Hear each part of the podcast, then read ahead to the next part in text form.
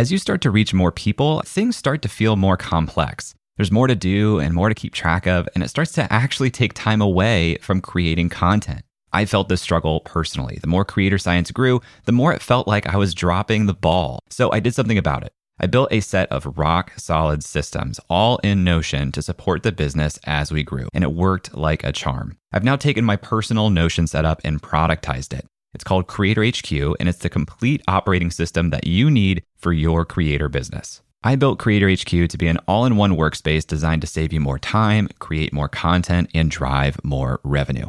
By leveraging Creator HQ, we are publishing more than we ever have, and we're nearing $1 million in annual revenue because of it. It brings all of your data and processes into one place with custom built dashboards to reduce friction in managing tasks, creating content, and collaborating with your team. I've seriously spent more than three years building this, and now you can have the same systems that I use right out of the box. In the lab, one of our members just posted I have spent the last few weeks diving into Creator HQ, learning how it works, and making it my own. This is the first time in a while that I've felt this organized and filled with hope that I can find a workflow that will work for me with my whole business. This is gold. I will definitely be giving a testimonial for this badass product. If you're new to Notion, don't worry. I've included a ton of specific tutorials to help you learn how to use Notion generally and Creator HQ specifically. I've never seen another Notion product integrate tutorials like we have here. More than 300 other creators are already using Creator HQ, and I am not exaggerating when I say I would be lost without this system. Creator HQ is what keeps the trains running over here. As a podcast listener, I'm giving you my best price. You can get 10% off using the promo code podcast at checkout. Just head to creatorhq.co to watch the video and learn more. That's creatorhq.co and use promo code podcast to save 10%. Don't take the risk. Don't leave your job. Just see, like, okay, I only have nights and weekends. Can I, you know, modify the scope and the ambition of what I'm trying to work in, work on to fit into that time period? And if you struggle with that, then you're also going to struggle to do the same thing when you have 40 hours a week. Welcome to Creative Elements a show where we talk to your favorite creators and learn what it takes to make a living from your art and creativity. I'm your host, Jay Clouse. Let's start the show.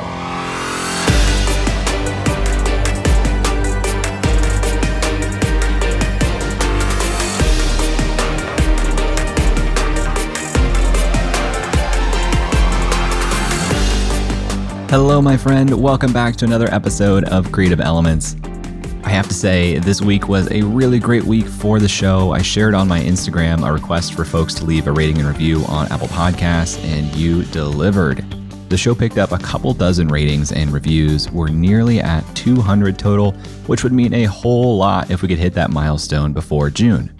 I wanted to share one of those reviews that I really, really appreciated. It's from Kaylee Ale, and they wrote, quote, Jay is an amazing creative mind and has poured his heart and energy into a platform for education and engagement where curiosity shines and concepts are broken down into the building blocks of career and personal success. I'm so excited to see the future of this channel and Jay. Highly recommend to anyone looking to expand their knowledge and with a playful dose of entertainment. End quote. Thank you, Kaylee Ale. Thank you, thank you. If you have left a rating review, the support of this community means a whole lot to me, and those ratings and reviews on Apple Podcasts go a whole lot further than you would probably expect. But how are you doing? I'd love to hear how life is treating you as spring is springing. If you haven't already joined the Creative Elements listeners community on Facebook, join us. Let us know how you're doing. The link is in the show notes. Speaking of community, back in March, I had a week sharing two episodes related to the Indie Hackers community. First, I chatted with Rosie Sherry, who was the leader of the indie hackers community at the time. And then I shared a bonus episode with Courtland Allen, the founder of Indie Hackers, talking about community and the acquisition of my business on his podcast, the Indie Hackers Podcast. Today I'm talking to Jay Clouse. Jay first popped onto my radar when he posted on Indie Hackers that he sold his community to Pat Flynn from Smart Passive Income. And you typically don't see communities get acquired. And that's because acquirers are really investors. They want to buy your thing and then they want to see it get much, much bigger in the future. I told you in that episode that I would be chatting with Courtland here soon on this show, and well, my friend, the time has come. But I think it's important to first understand what we mean when we use the term indie hacker. I would define an indie hacker as basically anybody who wants to go off the beaten path, who's not satisfied with being on the railroad tracks of society that say you have to graduate from college with a degree and then get a nine to five job and work your way up the ladder. And indie hacker is someone says, no, I'm going to figure out like from first principles how I want to structure my financial realities. And he's driven more than anything by freedom, the idea that they can be free from restrictions and carve their own path. You know, you're independent from these restrictions. And most often that, you know, looks like a software engineer who's building a scalable online business. But increasingly it's looking like a bunch of other people. And as the world changes, I think the prototypical profile of an indie hacker will also update and change. Courtland has been building this community for the last handful of years, long before the idea of online communities were nearly as popular as they are today. Courtland himself is a developer and web designer by trade, and he started with a strong interest in startups. So I went through Y Combinator in 2011, and then I had just like a dark period of soul searching for like five years and started Indie Hackers in 2016 what sort of spurred that was this I don't know, just like this juxtaposition of going from one culture to another. You know, I grew up in like the suburbs of Georgia. You were balling if you had a hundred thousand dollar a year job. You know, like that was like you could move into the best neighborhood with the biggest houses, and you could have a cool yard and like eat whatever you wanted. And like that was my goal as a kid. It's like I want to make a hundred thousand dollars a year. Y Combinator, which is often just referred to as YC, is a startup accelerator in Silicon Valley. In fact, it's one of the first accelerators ever, having been started in 2005. YC invests in high growth startups, companies like DoorDash, Twitch, Reddit, Airbnb, and so on. They've had a ton of success, and their most successful companies alone are worth more than $300 billion combined. Those are big numbers, and Courtland says that frankly, they were bigger numbers than he cared about. I remember going there and like hearing people talk. Like someone started a company and then six months later they sold it for like $3 million. And then everybody was talking crap on them. They're like, oh, okay, what a sellout. They sold for so little. And I was like, they sold their company for $3 million in six months. What are you talking about? And it just felt like I, I like had moved to Mars and I was talking to a bunch of Martians who weren't speaking my language. So Courtland stopped chasing venture capital and began building indiehackers.com to support other people like him who are interested in building profitable online businesses without the pressure of becoming billion dollar unicorn companies. And in the process, Indie Hackers was actually acquired by Stripe, one of YC's billion dollar companies, which gives Courtland the ability to grow the company full time. So, in this episode, we talk about how Courtland learned web design, why he doesn't recommend quitting your job, selling indie hackers to Stripe, trends he's seeing in indie hacking, and why he's optimistic about the future of online business. I'd love to hear your thoughts on this episode as you listen. You can find me on Twitter or Instagram at jayclouse. But now, let's talk to Courtland.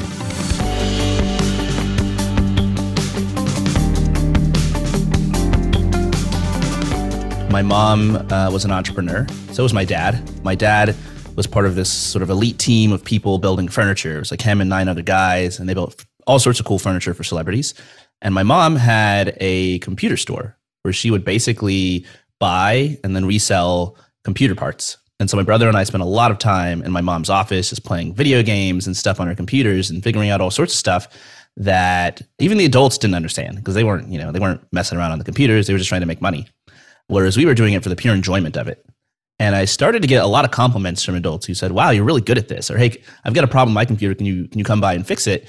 And this was in the mid '90s, where unbeknownst to me, the entire tech boom was underway. Microsoft was humongous. Everybody knew Bill Gates. And so people like, you know, they were just very optimistic about my life trajectory. They said, You're so good with computers. You know, you could be the next Bill Gates. Keep it up, kid. And I think when you get that kind of encouragement as a as an eight year old or a nine year old, you're like, well, I like doing this thing. And everyone else says that like it's a good thing for me to do. Like, why don't I go deeper? So by the time I was in fourth grade, I was pretty sure like I wanted to go to MIT and I wanted to start a company and that was the path that I wanted to follow. Holy cow. Okay, so one thing I can wrap my mind around here. I remember when I got a GameCube. I was like, this is the coolest thing ever. And I was playing around with computers a little bit too, but like the GameCube really did it for me. And I thought, I'm going to make video games for EA Games. that is it. That is my future but I had no idea what the bridge was to actually do that. Like I had no idea how mm. those things were coded. I had no idea what types of universities made sense of that. So how did you actually find your way into learning to code right first? And then I want to hear about how you even became aware of MIT also. I had the same exact thoughts that you had a little bit earlier. My dad got my brother and I a Super Nintendo for Christmas. So my brother is my twin. We're the same age, which means if you get any video game system, you get all the two player games, you get two controllers, and it's just head to head duking it out. So I was in love with video games at an early age. And I thought, you know, not only do I love computers, but I love video games. Like I should be a video game creator. And thank God, every single textbook and Borders or Barnes and Nobles about how to code video games was like way over my head. I bought a bunch of them. Whenever I got any money, I would just like pour through it. Visual, C video game development, like just gigantic tomes that I couldn't make heads or tails of.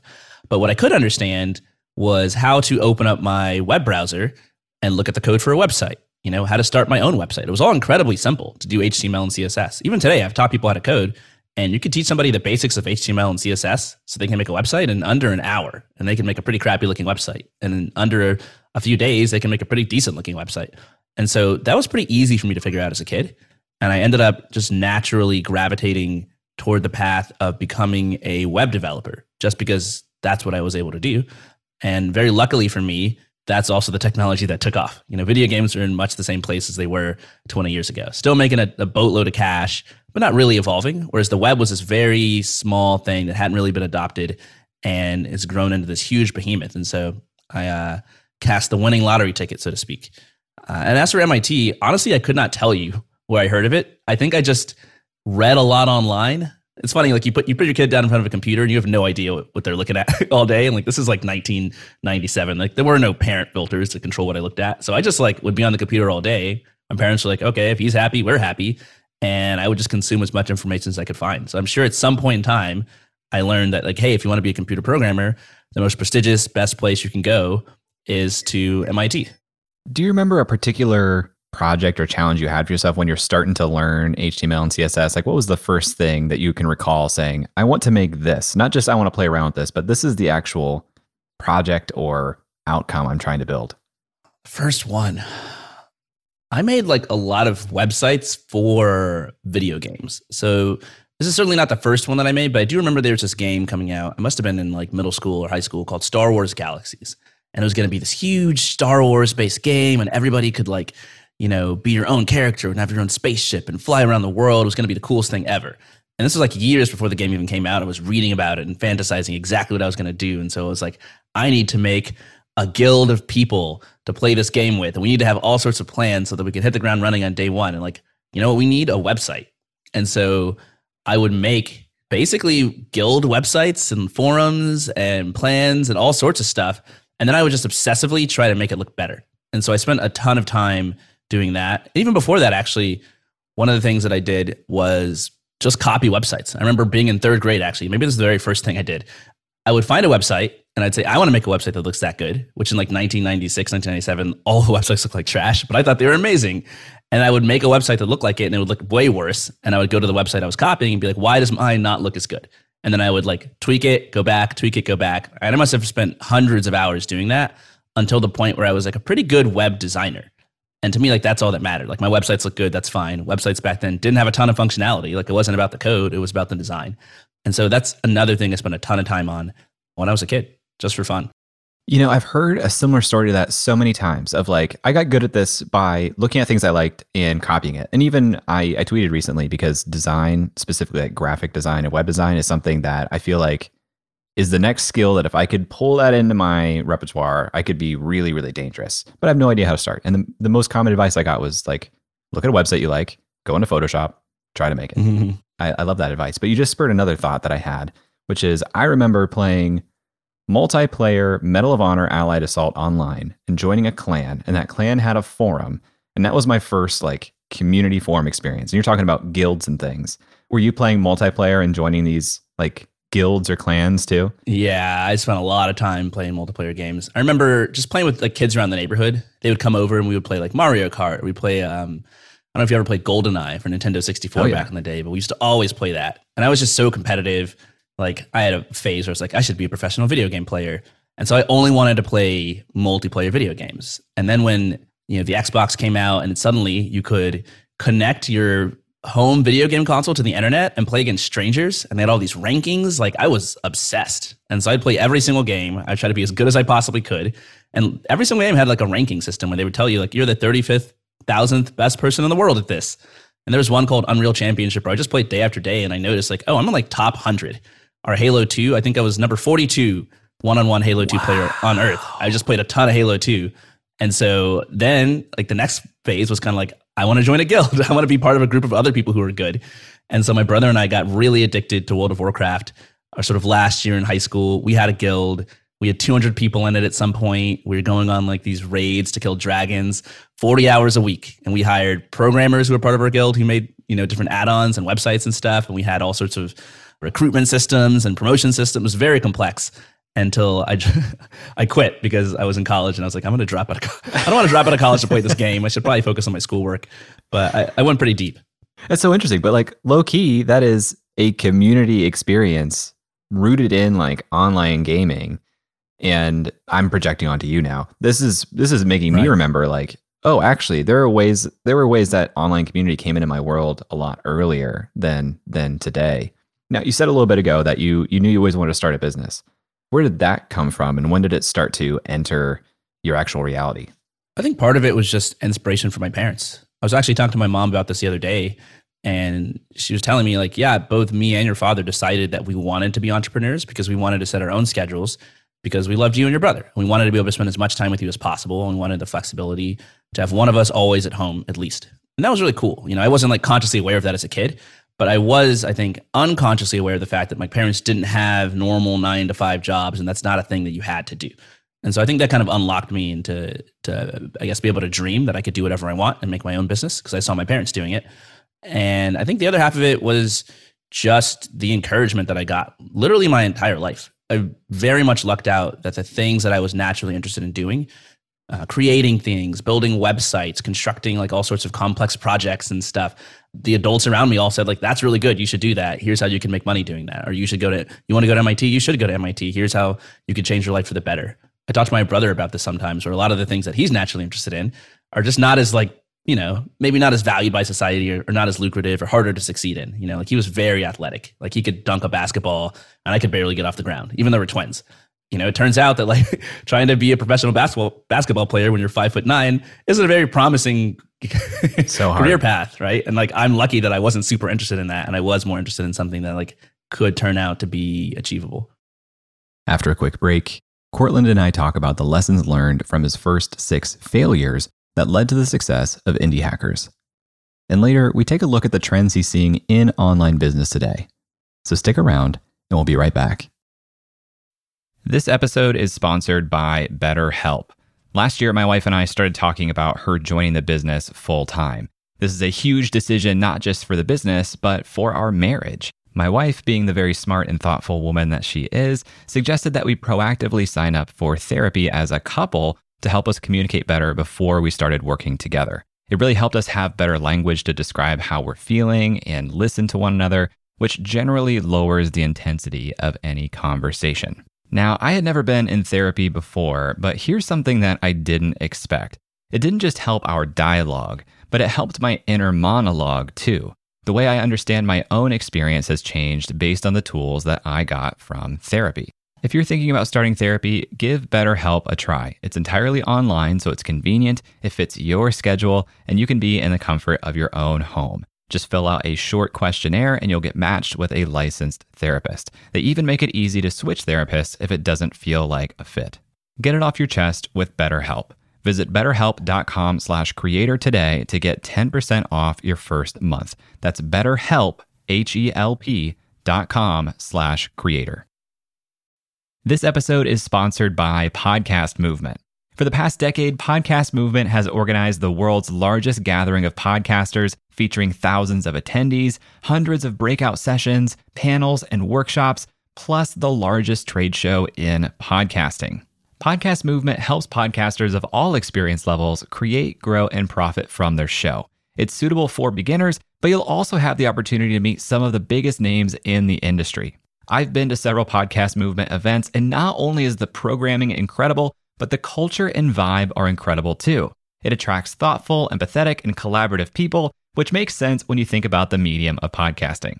Podcast Movement hosts two events per year. The first just wrapped up, but their flagship conference is happening August 19th through the 22nd in Washington, D.C. Attendees have the freedom to choose their own adventure across several different stages throughout the four day event, not to mention dozens of amazing networking events, parties, and the expo hall floor. Tracks include podcast creation, video and live streaming, industry professional, plus several stages of curated programming from some of the top companies in podcasting. It's truly a unique event, and if you are a podcaster, I cannot recommend it enough. Right now, tickets are available at super duper early bird pricing. And as a Creator Science listener, you can save $50 on top of that by visiting podcastmovement.com slash science. That's podcastmovement.com slash science.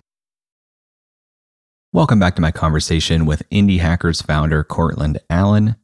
One of my favorite things about Indie Hackers is the sheer volume of new projects people are starting all the time. A lot of indie hacker projects are started, flame out quickly, and the builder goes on to the next idea.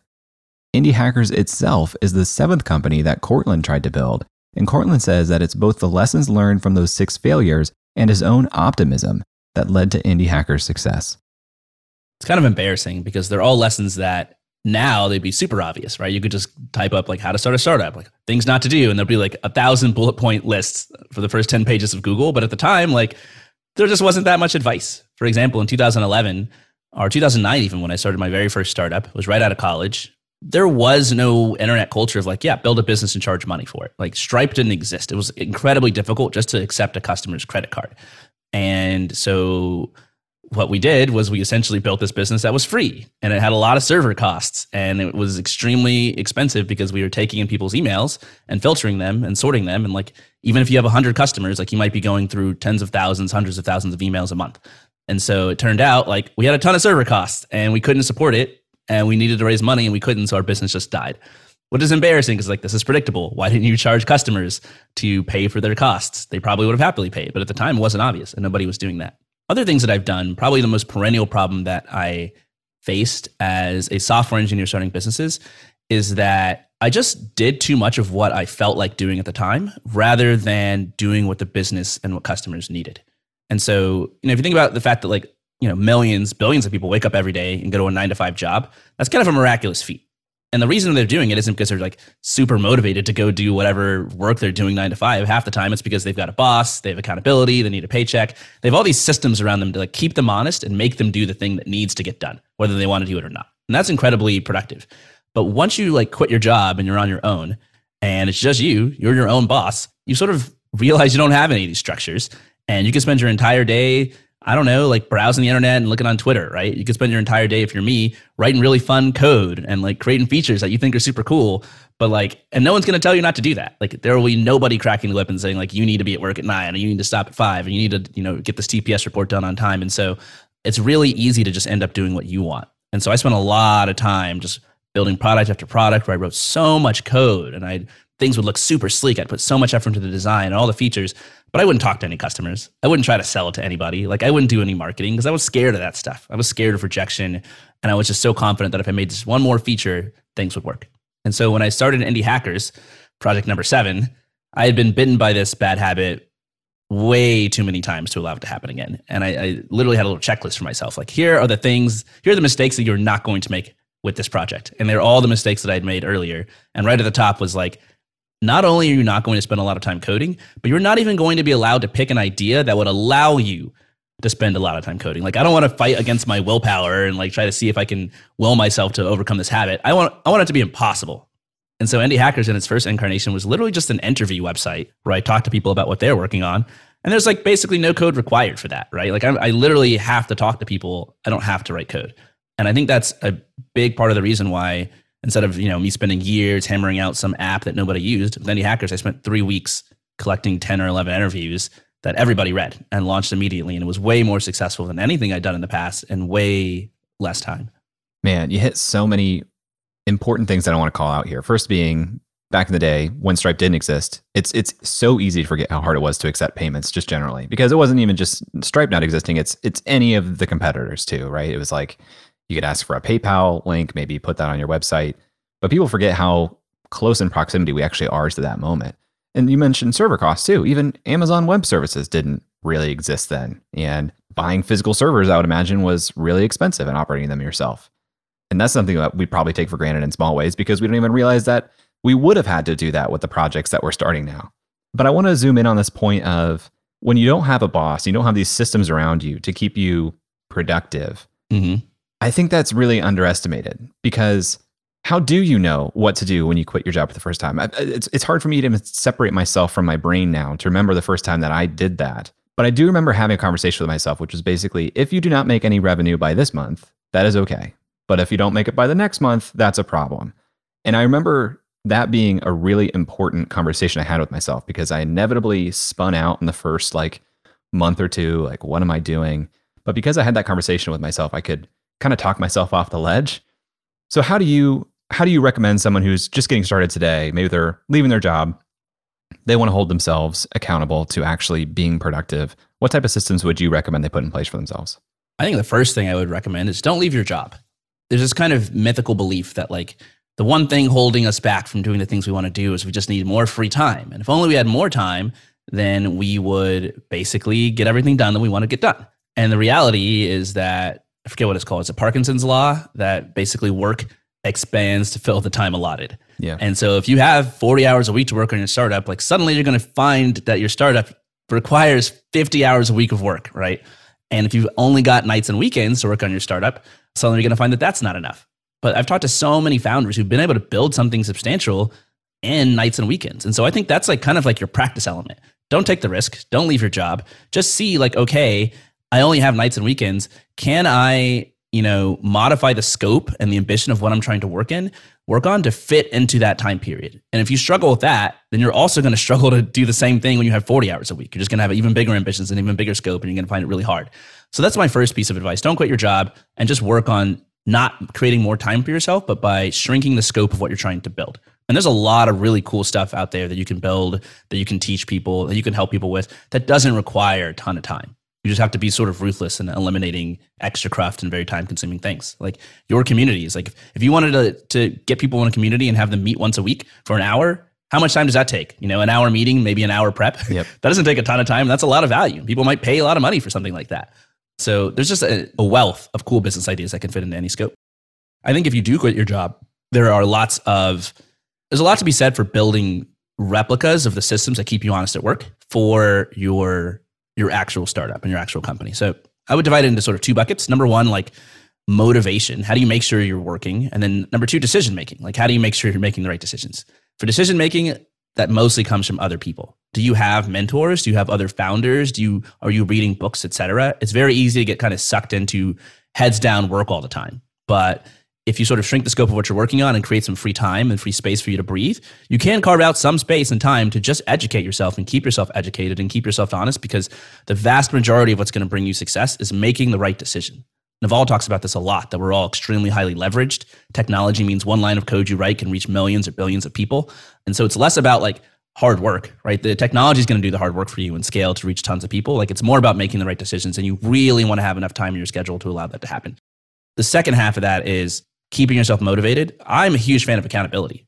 Like, for example, my brother and I will work on Indie Hackers. After this call, we're going to hop on our daily noon meeting and we're going to say, What have you done today? Here's what I've done today. Let's work on this thing together.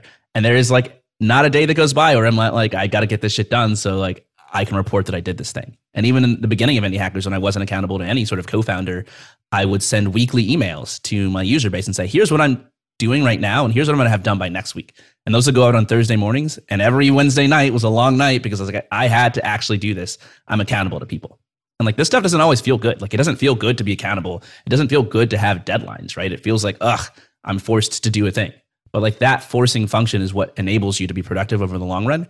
And like just because you quit your job and you got rid of it doesn't mean it's time for you to sort of take a break and rest on the beach with your pina colada. Like you have all your work ahead of you and you haven't gotten your company to the point yet where you can really do that.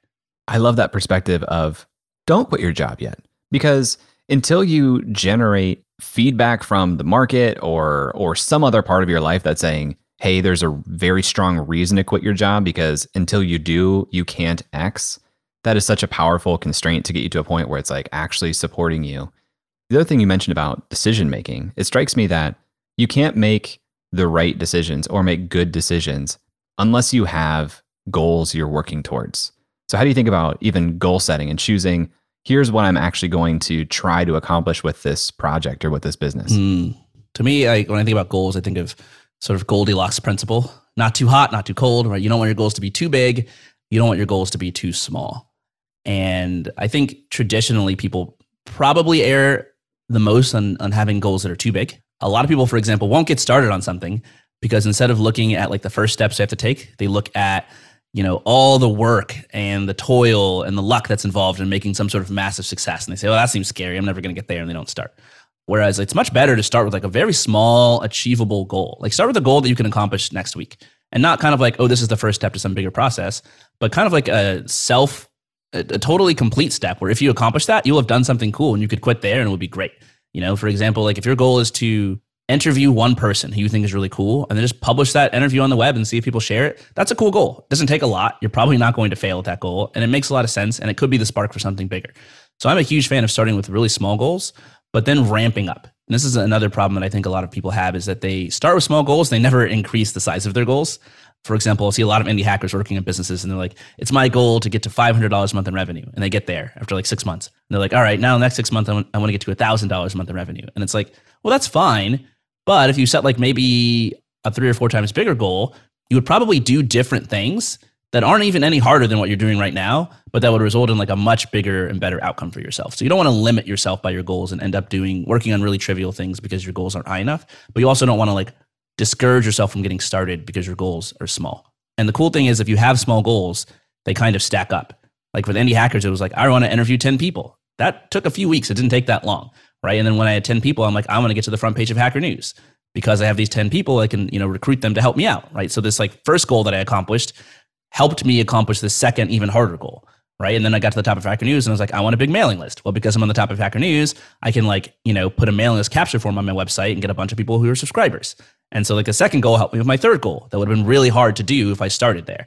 And then after that, I was like, I want to build an online community and a thriving forum. Well, like that's really hard to do from scratch because how am I going to convince people to join? Well, now that I have this mailing list, I can just email email them every week and say, "Hey, join my community." And so like every one of these goals sort of gets the ball rolling into something bigger and better. Nobody, you know, just starts off, you know, jumping to the top of the staircase. You take it one step at a time and you accrue these very small wins and you figure out how to parlay each win into a slightly bigger win the next time around. So when you started Indie Hackers and you're doing these interviews, was the goal literally that small in the beginning? You just wanted to do these interviews, or did you have the beginnings of uh, a master plan? I had a, a semi master plan. I knew that my ultimate goal was that I wanted to work for myself. I wanted to make, I think my goal was $10,000 a month in revenue. So I wouldn't have to go get a job. I wouldn't have to work for the man. And that I could then decide, okay, now what do I want to do with the rest of my life? So that was kind of my, that was where my goal stopped.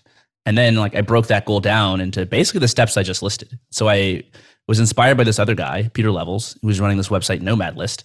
And I saw that he had followed the exact same playbook. He created a resource that everybody liked. Once they were reading it, he created a community to sort of like help them connect with each other. Off the back of that, he started charging for memberships. And like that's how he got to where he wanted. So I'm like, okay, I can do the same thing. I'll create my resource with these interviews. I'll create a community, and then I'll eventually get to the same point that he's at. And then I can figure out what the next thing I want to do with my life is, which might be to keep working on this. It might be to start something new. Maybe it's to go get a job, but know that I could quit that job at any point in time because I'm not there out of obligation. That feels like a very relatable, accessible goal for me and probably a lot of people listening to this. You had just gone through Y Combinator, and it feels like not a Y Combinator goal. And I imagine that might no. be like at odds with a lot of people that were in your immediate community. So can you talk about that? Why why you went this route and what the people around you were saying? Yeah you know, I think certain people are very ready and willing to acclimate to a totally new culture. And like, I think there's people like me who are like a little bit contrarian by nature. I'm like, no, everyone's doing it this way. I want to do it the opposite way. And so I became very fascinated during YC with building a business that just generated a healthy stream of revenue that had no goal of selling, that had no goal of, you know, having a billion dollar valuation and just being happy with that, which seemed to me to be much easier and saner and faster than this other goal that everybody sort of praised, which was flashy and cool to be honest. Like, who doesn't want to have a billion dollar company and be on the top of the world? But like, it's almost like the lottery. Everybody in YC was smart. Nobody in my batch ever accomplished that particular goal, you know, and it wasn't for lack of trying. And so I didn't want to really play that lottery. And I was very inspired by Kevin Hale of Wufoo, who was a previous YC grad who came in and told told us all about how his company had like packed up their bags, left Silicon Valley, moved to Florida, and they were making like five or ten million dollars a year in revenue. They were sharing their profits with their employees. They're turning down all these investor calls. And I don't know, he was like wearing flip flops and just looked super chill. So I was like, that's what I want to do even if it's not the like the stereotypical YC Silicon Valley culture. Totally. I mean, this is this is speaking my language. In that culture and in that world, and even in that program, this incentives are not aligned for the players in that ecosystem to encourage that and sometimes even allow that, depending if you have actual investment. And if you don't realize the incentives at play, it'd be really easy to just feel like you don't have a choice to even do that. When we come back, Courtland and I talk about his time at Y Combinator and the future of indie hacking right after this. Welcome back. We had just started to talk about Courtland's time at Y Combinator in 2011. Y Combinator is one of the most popular and successful startup accelerators in the world, with early investments in Airbnb, Dropbox, Stripe, Coinbase, and more. Those companies I just listed are all multi billion dollar companies. But Courtland says that during his time at YC, he wasn't trying to build a billion dollar company. You know, a lot of it had to do with the guys at Basecamp. So even as I was going through Y Combinator, David Heinemeier Hansson and Jason Fried were running uh, what was called 37 Signals at the time, which was their own sort of bootstrapped startup. They never raised any money. Uh, they eventually raised some from Jeff Bezos, but they didn't apparently they didn't use it, and they sort of regretted it. And they just like funded the growth of their business through their own customers and their sales. And they wrote about it vociferously, and they spoke about it, and they would come and talk about like all the misaligned incentives of the VC world and how like everybody's being driven to pursue these goals because it's how the VC business model works, but it's not best for founders. And so I had them in the back of my mind the whole time I was going through Y Combinator. And to YC's credit, like they had the startup school event and two years in a row, they invited DHH and they invited Jason Fried to come talk. Like they wanted everybody to get a holistic view of like, hey, this is what exists. You could do this if you want to. And so their messages really spoke to me and taught me that that was possible. Also, Kevin Hale, who I mentioned earlier, was a YC founder who came and spoke. And I think like they're just examples. I think this is very important for me when I started Indie Hackers because in a way it taught me the power of inspiration through example. A lot of figuring out what's possible in the world isn't just sitting down with a notepad and, you know, from scratch deriving all, the, you know, the first principles of how you can succeed. A lot of it is just seeing that somebody else did this thing and hearing their story and seeing that the outcome that they got is similar to the kind of outcome that you want. And then you're like, okay, well, how'd they do it? You know, and oh, okay, now I know this is possible. Maybe I should, maybe I should give it a try. And so that's why for indie hackers, the entire mechanism of the website is finding and sharing success stories as widely as possible. So you did these first few interviews, and then it sounds like you had the goal of building a forum because I'm assuming you thought that probably meant membership dues. This is getting you closer to the $10,000 per month. I wasn't certain that I would be able to charge for membership to my forum. And it wasn't a thing that I ever started coding. I think at the time I was really focused on retention. So I, I, told you I had like my checklist. Here's my seven things I'm never gonna, seven mistakes I'm never gonna repeat from my earlier startup failures. And one of them is like, I don't want to build something that's not retentive. I hate building apps where people come and they use it for a few weeks and then they just leave. And every single day, it's like trying to fill up a leaky bucket with more and more water. Like it's super hard to grow. And I thought, okay, well, if I have this content site where I'm doing these interviews, people aren't going to like stay and read interview after interview over and over and over again. Like they're going to read the interviews and they're going to leave. So there needs to be some sort of mechanism on the site where people can come and they can engage in something valuable that's going to be lasting. That's not just going to be really temporary. And so the community for me was that, you know, it was a way to keep people on the site, keep people happy, keep people like getting value from indie hackers. It was a way to, I guess, in a way, put up a moat as well. Because almost like the day after I launched, there are other people who are like, I'm going to launch a similar website, et cetera. And uh, as much as people talk about loving to see competitors and loving to see that this proves their value proposition and the market is there, like it sucks to see copycats and competitors. And like you don't want people catching up to you. And so I thought, you know, early on, like there aren't that many moats, there aren't that many things that you can build that make it hard for someone else who's copying you to basically catch up. But one of the big ones is network effects.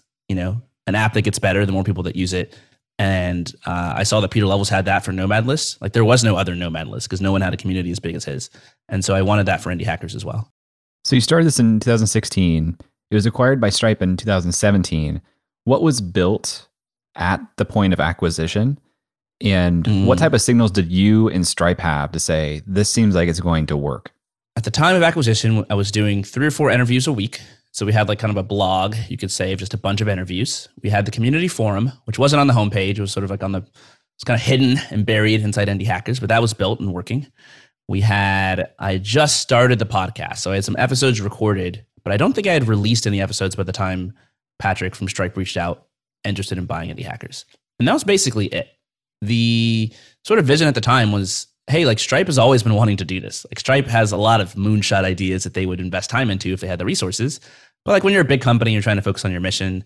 It's kind of hard to spin off, you know, an employee and go say, hey, stop being an employee and put on your startup founder hat and start this totally new thing. And so I think when they saw what I was doing, they were like, hey, this is like something that's been on our list of ideas for years, and Courtland's executing it really well as a solo founder. There's really not a lot of risk here. You know, it's not like Stripe paid a billion dollars to acquire indie hackers, as much as I would have loved for that to be the case. And so, worst case scenario, Stripe's funding this thing that everybody loves and that just gets to continue to exist in the world. Best case scenario, Indie Hackers grows into something much bigger and more world changing. And there's not a whole lot of risk for Stripe. Right? It's something that I'm working on, I have the budget to work on, and that they trust me to do and to sort of preserve their good name and, and my own as well. You had this mission of not having a boss, earning $10,000 a month from your product, and then you had this great opportunity. What type of conversation did you have to have with yourself to decide, well, this this now is compromising on one of those things? Hmm. How did that look for you? It's all, in a way, stories that you tell yourself. Like, I've never in my life had a single full time job ever before I was acquired by, by Stripe. This is my first ever full time job. And the way that it looks is unlike the vast majority of full time jobs, right? Like, I technically report to the CEO. Patrick's super busy. It's not like he's telling me what to do. He's, in fact, he's like ideologically against trying to tell startup founders what to do. I'm in control of my budget and how to spend it. Every feature that's gone into Indie Hackers since I joined Stripe has been my idea.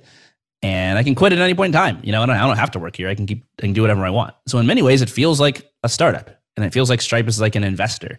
And that's kind of, you know, the most important thing to me. And I think, to be honest, I think almost all employees could view their jobs this way. Like any sort of agreement between two people to exchange resources and returns for like good or services, whoever's getting the resource should think of themselves as a business. So if you're an employee, in my opinion, you're a business already. And you're just a business who only has one customer. And you know, the marketing you did was when you created your resume and you shopped it around. And the sales you did is when you did your interview and you tried to prove to this customer that, you know, you were spending money on. And the price that you set is whatever salary you negotiated for. Like it's in what way isn't any different than running a business? And you just have to understand that you have that flexibility and that you can structure your business to be as independent or as handholdy as you want. And so in my particular case, it's I'm very independent. And I know people who are running independent businesses where like they're beholden to customers and beholden to certain hours and their lives are more miserable than that of many employees because they designed their business in a way that wasn't super thoughtful about that, that kind of thing. So I think it really depends on you. And I grappled with it when I was selling indie hackers because it's very ironic to be called indie hackers and not be technically indie. And I would imagine even if he said like, "Hey, you're going to report to me. I'm going to be totally hands off. I'm going to give you a budget. You can do whatever you want." There had to be a part of you that was like, but what if that's not true? Right. It's a risk. And like historically, probably most most acquisitions are sort of famous for like not going that way. And so like you just got to do your due diligence, right? I did a lot of back channel research on Patrick. I talked to people who work with him. I'm like, what is what is this person's character? I, I expressed my concerns to him. I remember we got brunch and we were just asking each other all sorts of questions and it was super friendly, but it was like direct, you know, here are my fears, here's how things might go wrong. And at the end of the day, like you're never going to get to 100% certainty. You could be at 85 or 90% or 75% certainty, and you have to accept that you're okay with that risk. And I was, right? Worst case scenario, what? Like they buy indie hackers from me, steal all the code, fire me. like that's the worst possible imaginary scenario. And it's like, well, in that situation, like obviously I'd be upset that I made that decision, but like that's very unlikely. So okay, i will take that risk, and if it happens, then it happens, right? And, and just kind of go through every scenario that way. And to me, everything, all the equations balanced out where overall, almost no matter what happens, I think this is the right decision. And I think I'm quite lucky to have been in the position to even make that decision because I didn't do anything to make the acquisition happen besides work on indie hackers and try to do a good job. It was all sort of driven from Stripe's side and Stripe's interest in acquiring something like this. And Stripe was nowhere near the behemoth they are today at that time. Can you give some context as to where Stripe was in their own journey at the time? It's funny because it's like I don't I can't tell you exactly where on the curve they were, but in my mind they were far and away like the best payment provider for startups on the internet. Kind of like the only word in online payments for most people that I knew. They had a sterling reputation. They were already a unicorn company. I think, oh, where were they valued at? Something in like the single digit billions. And so like, they were already really big. And I wasn't like, you know, being an indie hacker, like I wasn't thinking about like valuations and stock and all that kind of stuff. I was just more thinking about like, okay, well, is this company going to last? You know, is this company going to change what I do? Are they going to try to shut me down? Like, what are their goals? And their goals are more so like we want to increase the GDP of the internet. We want more people to make more money online because so much of our transactions still today, it's like a single digit percentage of it happens online. Most of it happens offline. So I'm like, okay, well, that aligns with indie hackers inspiring people to start businesses. Today, Stripe is like, what, like the most valuable private company on earth. Yeah, just had a recent wild. $95 billion valuation. And everyone I know is always hitting me up to say, hey, do you want to sell some of your Stripe stock, et cetera, et cetera. So uh, it's turned out to be, again, like a winning lottery ticket in that and that way. But I wasn't thinking of it that way when I joined. You know, I was more thinking, I want to build indie hackers and is this a safe place for me to do that? Even your rationale kind of ties to something you said earlier about don't leave your job. You know, the, the more that I've experienced different types of entrepreneurship from startup entrepreneurship to being an employee at a venture backed company to starting my own thing to being a freelancer, they're all kind of the same thing. Like at the end of the day, the resource you have is like your time. So I, I work mm-hmm. with a lot of freelancers and I always recommend them when they're having uh, some financial struggles. They're like, well, I just got a part time job offer, but I, I hate the idea of having a job. It's like, just reframe it in your mind as a client that's taking 20 hours a week. It's not really any different if you think about it in those terms and, and kind of do the math. And it's a job, true. job is the same. It's kind of like it's, a, it's like the terminology that we use. I think you know, like when you give something a concrete name, when you say you're an employee instead of saying you're a business, then like we create these silos in our mind where we're like, oh, these are two fundamentally different things. And it's like, well, if you can like drop down one level and look at the first principles, the sort of Lego building blocks of how all these things work, it's just a slightly different configuration, right? And a lot of this stuff is fungible. Like you can take this block over here and move it this way, right? You can ask your, I know a ton of people who've asked their boss, hey, can I move down to working three days a week? Or hey, I really don't like this nine to five schedule. Can I just like log whatever hours I want? Or hey, I want to take a second job. Like, can I do that? And like it turns out, like you can build whatever thing you want. And if people say no, they say no, right? And the same thing happens in a business. If you tell your customers like, hey, you know, I want to give you less support and give this other customer more support, they might quit, you know, and use another product, right? Or maybe maybe they won't. So it's it's I think what you're saying is spot on. You just have to sort of reframe things in your mind and be willing to sort of play with the underlying structure of what makes these things what they are. I'd love to hear in your mind as you look back at the history of indie hackers, what types of trends you've seen in the style of project people are doing. And I mean that from this perspective mm. of I would assume that in the early days, it was a lot of developers building web apps, mobile apps. Today, you probably see more people doing things like courses and things like that. So, talk to me what sticks out to you as the trend line that you're seeing for indie hackers. So, I could talk about it from a high level and a low level. The high level trend is that it's becoming easier and easier for people to start businesses. And so, people are starting the kinds of businesses that are easier to start if that makes sense. So yeah, you're totally right. Like in, in, the past, it was mostly software engineers sitting down for six months to a year, coding these complex software applications and then trying to sell them to customers for a monthly fee. And a lot of that happens. And there's a lot of appeal to that because it, it kind of feels like owning your own money tree. You know, you code this thing, it works automatically. You sleep, it's still marketing itself and accepting payments and providing services to customers. It's kind of like everybody's dream. Whereas recently, I think as the number of people on the internet has grown, number of tools and platforms have grown. People have figured out that there's just there's just easier ways to make money on the internet. For example, you know, there's this trend of the creator economy. There's just a lot of people who are, you know, so-called creators who create content, or they create they might create videos or courses, or they might create communities. And it turns out people are willing to pay for these things. In fact, people are often willing to pay much more for, I don't know, a PDF or a series of you know webinars on Zoom, then they're willing to pay for some software that took a year to build. And so I was going back through the list of indie hackers interviews actually last week. And out of the last 50 interviews I've done on the podcast, 25, 25 people were what I would categorize as educators. Their whole business wow. is in some way teaching people. And sometimes that involves building some stuff. You know, one guy built a whole game that teaches you how to code, right? But at the point, you know, the point is he's educating you and you, you kind of price the game as a course.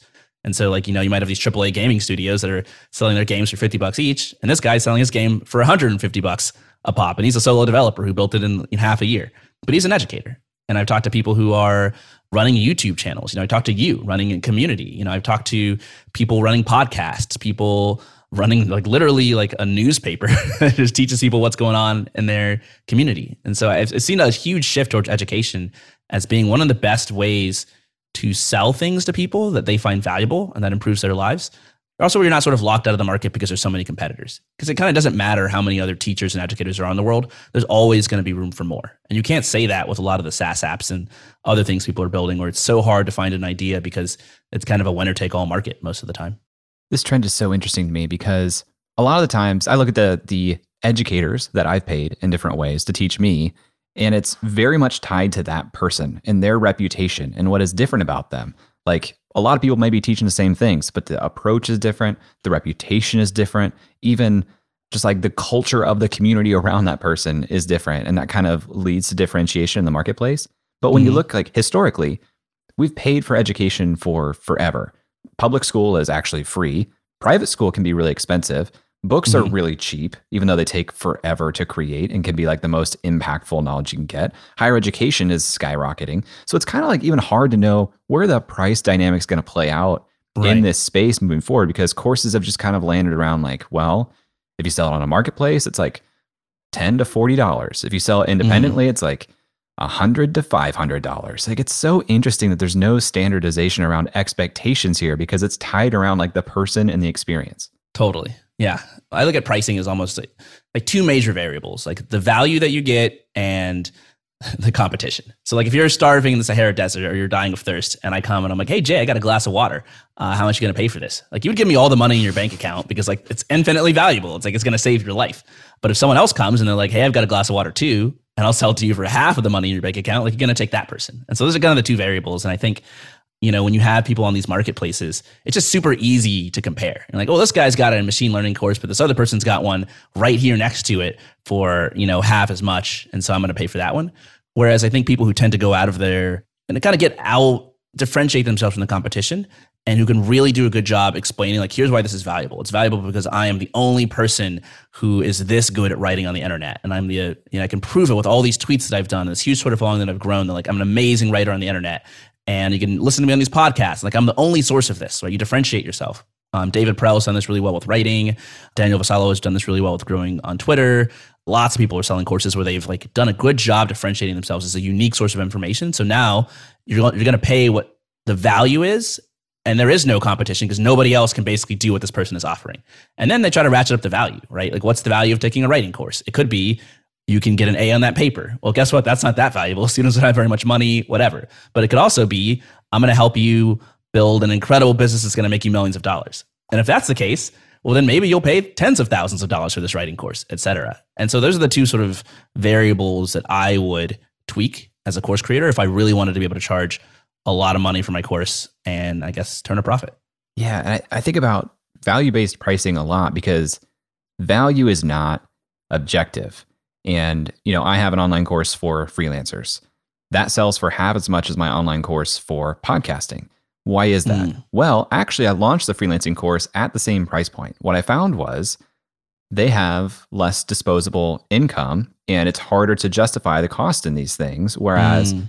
if you have something for a market that has more disposable income, it's a lot easier for them to just tell themselves a story that this is worth it because they have to do yeah. less hard math. So, like something I yep. would tell folks out there thinking about developing products is really think critically about your market because even if you think this is really valuable and the the math is a no brainer, like I have a course on selling projects as a freelancer. That should be the easiest investment in the world, but it's scary up front. Whereas if you go to somebody that just has all kinds of money to spend, like it's just a lot easier to charge higher prices. Way. Sometimes it's easier to sell something higher priced sell to people who have money. And I mean, a lot of what we're saying has got like these assumptions built in that might not be obvious if you're like a first time founder, first time indie hacker. Like it's not obvious to a lot of people that selling things at a higher price matters. They're like, well, yeah, you sell at a higher price, but then fewer people buy. And it's like, well, that is true, but it turns out that like out of all the indie hackers I talk to who are like, I know people who ramp up to 500 grand in revenue six months after starting their business. I know people who've been working on stuff for 10 years and they're making 100 grand, right? And like the biggest differentiator is the average price per person. Because it turns out that it's way easier to find like 100 people who are going to pay you $1000 a month for something than it is to find you know whatever the equivalent is of you know 2000 people paying you. Like it's just way harder. You have to be like a marketing genius to get thousands of people to buy. And so there is like a good reason here that might not be obvious that you want to sell things for a higher price point per customer because it just it just makes your revenue increase significantly faster and ironically, maybe people listening to the show have experience with this, even with client services. Like, ironically, the clients or the customers who pay more are often easier to deal with too. It's hard to believe, totally. but it's so true. And you never want to be in the position where your customers are people who are in like a point of desperation and they think the thing they're buying from you is going to solve all their problems. That's such a difficult position to put yourself yeah. in, even if you are good at selling the story and saying, hey, I can do this. Like that's the model we saw with a lot of Facebook ads and a lot of shady characters mm-hmm. doing online education for a long time. It's like, this is the answer. It's like these uh, clubhouse rooms recently that are scammy people who are like, I'm a whatever XYZ marketing guru, and they have all this stuff in their profile. In reality, they do nothing but make clubhouse rooms and scam people into saying, I know how to get you a million dollars, you know? And they'll run these rooms for hours and hours, days on end, switching people out. And every hour they'll get one person who pays them five grand or something. And so over the course of 24 hours, like that's huge. And this one person is like pretty desperate and they're like, oh, this is gonna make me millions of dollars. Let me take the leap. Like that's that's not what you want, right? But you also don't want people who are paying you five dollars a month for your product because to them that means your product's not that valuable. It's not it can't be that big of a part of their life if they're only paying five bucks a month for it. And so it's easy for them to switch and it's easy, easy for them to complain. And it's hard for you to develop a relationship with them because there's so much customer support because you have so many customers. And so yeah, counterintuitively, if you do have these seemingly high hassle customers who are going to pay you much more, and it seems like they need a lot more handholding, it turns out they usually are more savvy, they value your product more, they're easy to deal with, they're less customer support and you have like more lasting, I think, enjoyable relationships with customers like those. If you were to take out your indie hackers crystal ball and look towards the future, what are the trends that you're seeing or trends that you expect in this world? Is there it seems like there's almost endless opportunity right now. Like where's the limit? Do things come back? Are we headed for a bust on this? Where's your head at? I think the future's unimaginable and like a, a crazy way. Like uh, it seems like you know things have to things always seem like they have to revert to the norm. But if you look at like how we're living right now, like imagine being like a 15th century peasant, you know, or like and imagining like the world today. Like you couldn't even imagine it. Like we're living in like a sci-fi fictional wonderland that like is beyond the scope of human imagination. And like things aren't stopping. Like the way that AI is going right now, there's so many tasks right now that we can't imagine being automated that are just going to be automated. Like five, ten years from now, you're going to be able to write a ton of code just by s- describing your thoughts to your computer. And it's going to be ridiculous. We're going to be so much more productive. The way that I see just like adoption of technology heading. Like people, I think, over focus on what technology exists, but just as important, if not more important, is how many people adopt that technology, right? If, if ever, if like online messaging existed in the 90s, you know, I was a nerd chatting online when I was in third grade, right? No one was using it. Whereas today, now like every influencer in LA has like an Instagram profile and is always in their DMs. And like that changes the world. It creates a much larger consumer base. And so I think that, you know, 10, 15 years from now, almost everybody's going to have some kind of online business. People are going to be able to make a living from their phones. Like if you just think about the fact that so much of human knowledge is locked away in people's brains and the web like allows us to put that knowledge onto a page that can then be found on Google. But like still most of the knowledge is in our brains. You know, if my car breaks down and I want to figure out how to fix my car, there's no way for me to just like instantaneously get a person who's an expert at like fixing cars on the phone, right? It's like really hard to do. And I think the web 10 years from now will make that really easy. It'll make that lucrative. It'll make it easy for anybody who has any sort of idea that's valuable or any knowledge that's valuable to share it with others and get paid for it extremely quickly with almost no turnaround time. And that's going to create an insane number of jobs. And so I don't think we're near the end of this. I think we're just getting started. I think that the people who are getting in now might feel like they're late to the party. They might say, "Oh, look at all these other companies that came before me and made so much money and are so successful and so impactful. Like, how am I ever going to get in?" And ten years from now, everybody's going to be looking at today with that exact same expression, like, "Oh, I can't, it was so easy back then. There's so much opportunity. Like, why didn't I start back then?" So I'm, I'm very optimistic about all the people who are getting started now and all the niches that they're finding for themselves to get their voices heard, and the creator economy in particular, allowing people who don't even know how to code and who have no interest in coding, but who have a voice and something to say, or maybe they want to learn and then learn in public so others can learn from them. Uh, is super valuable. So it's a very long-winded way of saying that, like, I don't know where things are going, but I think it's just going to be an explosion of indie hackers and people building online businesses.